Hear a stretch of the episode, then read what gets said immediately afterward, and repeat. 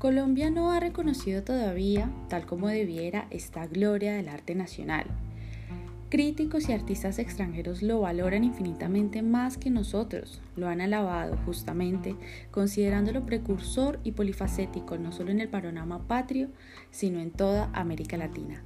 Y esto es lo que nos dice Jorge Valencia Jaramillo de nuestro personaje de hoy, ingeniero, urbanista, filósofo, escultor, muralista y maestro, nuestro Da Vinci colombiano, Pedro Enel Gómez. Mi nombre es Lorena Mora, bienvenidos una vez más a Enraizarte.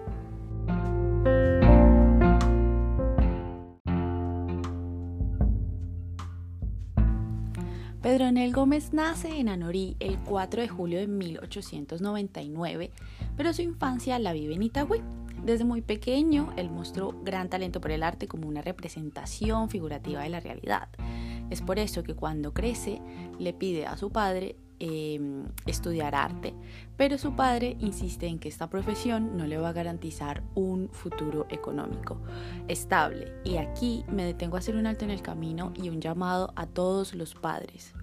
Si de tener un coche y una casa se trata, ser artista no es quizás la vía más rápida, pero es algo que podemos empezar a cambiar y tenemos que empezar a creer en la importancia del arte y promoverla como la mirada más bella de la vida y el camino más rápido a la felicidad. Cuando la pasión no sobrepasa, nada es imposible. Entonces Pedro Nel Gómez pacta con su padre hacer ingeniería civil y estudiar al mismo tiempo en el Instituto de Bellas Artes, lo que le permitió hacer interesantes propuestas artísticas en proyectos arquitectónicos. De hecho, él participa en la construcción de algunos edificios públicos, como la Universidad Nacional de Colombia, sede Medellín, el Cementerio Universal y los diseños para los barrios Laureles y San Javier, que pues en su momento significaron notables aportes al desarrollo urbanístico de Medellín en su costado occidental.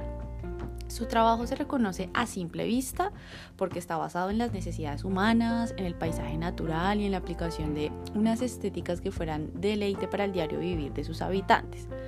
Mejor dicho, Pedro Enel estudia y se nos vuelve un teso, pero lo más interesante, lo más importante además, eh, es su aprendizaje personal, ¿no? Su aprendizaje como individuo es lo que lo lleva a ser eh, el gran artista integral. Su contribución al arte colombiano está representada en su amplia, variada y versátil producción de obras. Recordemos que él era un polifacético y todo lo que hacía, no solamente hacía muchas cosas, sino que las hacía con gran técnica y experticia. Entonces utilizaba varios lenguajes artísticos como el dibujo, el grabado, la acuarela, el óleo, la pintura, mural al fresco, la escultura, mejor dicho. Entonces a lo largo de su vida, este artista introduce procesos técnicos y tratamientos formales que antes no se habían dado en Colombia a Pedro Enel Gómez junto con Eladio Vélez, que recordemos que fue el primer maestro o antes de, de Pedro Enel estaba Eladio Gómez maestro de Débora Arango, pero Débora Arango se cambia de escuela.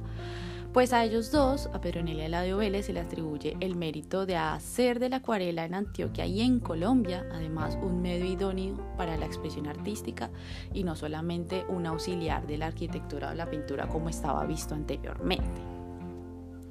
Con su obra y sus ideas, Pedro Nel agita un debate estético sobre la necesidad de un arte nacional y moderno a partir de la realización de un conjunto de murales que él hizo en el Palacio Municipal, que los hizo eh, a finales de la década de los 30. Entonces aquí él demuestra que para él había una necesidad de reivindicarse con los sectores sociales tradicionalmente explotados y excluidos de la política nacional, como era el caso de los lavadores de oro, que también se les llama o se les llamaba los baraqueros, barequeros. Entonces, de esta manera no nos cabe duda que es Pedro Nel Gómez quien introduce en la historia republicana y moderna del país la pintura mural al fresco, que es una pintura de colorido muy brillante que además tiene y trata una temática realista, monumental y mítica y que tiene pues un planteamiento diferente a la pintura mural barroca que se estaba practicando en la colonia. La importancia de nuestro artista en el arte colombiano es incomparable pero también el desarrollo a la cultura, pues no solamente hizo su labor como artista de una manera excelente e impecable, sino que además como educador contribuyó a la formación de ingenieros y arquitectos y a la creación y consolidación de instituciones educativas, una de ellas la Facultad de Arquitectura de la Universidad Nacional de Colombia, sede Medellín, y además fue el forjador de la llamada Escuela de Acuarelistas de Antioquia y es allí en donde Pedro Enel suscitó grandes debates artísticos y culturales. Y es allí aún, en las aulas, en donde también debe continuar la revolución. Todas las instituciones deberían ser semilleros de grandes artistas que transformen el país y que hagan de Colombia un lugar mejor. A mí me encantan estas historias porque se aprende que el éxito de cualquier persona radica en algo muy sencillo y es alargar la mano un poco, para dar pero también para recibir. Hoy por hoy, la persona que está en el billete 2000 es Débora Arango, pero ella no estaría allí de no ser por Pedro Enel Gómez, quien, em, despojado de sus prejuicios machistas y los prejuicios machistas de la época, abre las puertas de su escuela a Débora Arango para introducirla a ella y a otras artistas para introducirlas en el mundo de la acuarela, en el mundo de la pintura de una manera diferente, ¿no? Con una posición y mm, un punto de vista totalmente respetable. Entonces, así como Débora Arango fue conocida por Pedro Nel Gómez, quien le, le ayuda y le soporta, eh, pues Pedro Nel no hubiese sido Pedro Nel si no hubiese sido por sus amigos intelectuales de Bogotá, quienes estaban empeñados en hacer de su proceso un arte nacional con características universales. Pedro Nel Gómez, al igual que los muralistas mexicanos, en particular Siqueiros, creía que la única posibilidad para el arte nacional era el arte realista y figurativo, comprometido con la causa social y nacional.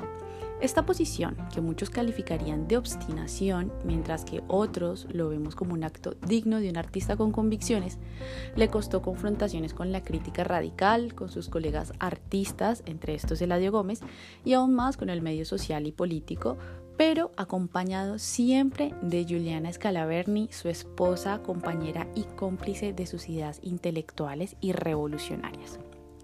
Otra cosa que influye sin duda en la mirada de todo artista es el viaje, en especial ese no lugar en la experiencia en el que se va encontrando uno consigo mismo, donde maduran los conceptos importantes de la vida, pues es en Europa donde se abrirían sus horizontes, concretamente en Italia. Los cinco años que allí permanece le sirven de sustrato y punto de mediación de su propia cultura con aquella historia de sociedades lejanas en el tiempo y en el espacio, pero de las que en América Latina se tenían pues, algunas referencias, como cuna del pensamiento social y político moderno, que tanto sirvió de base al posterior desarrollo de la política y sociedad latinoamericana, cosa que es totalmente evidente, ¿no? El tema de la occidentalización. Entonces su estadía en tierras europeas marcaron el punto de partida del recorrido que el artista emprendería por la historia, el arte y la cultura de Colombia.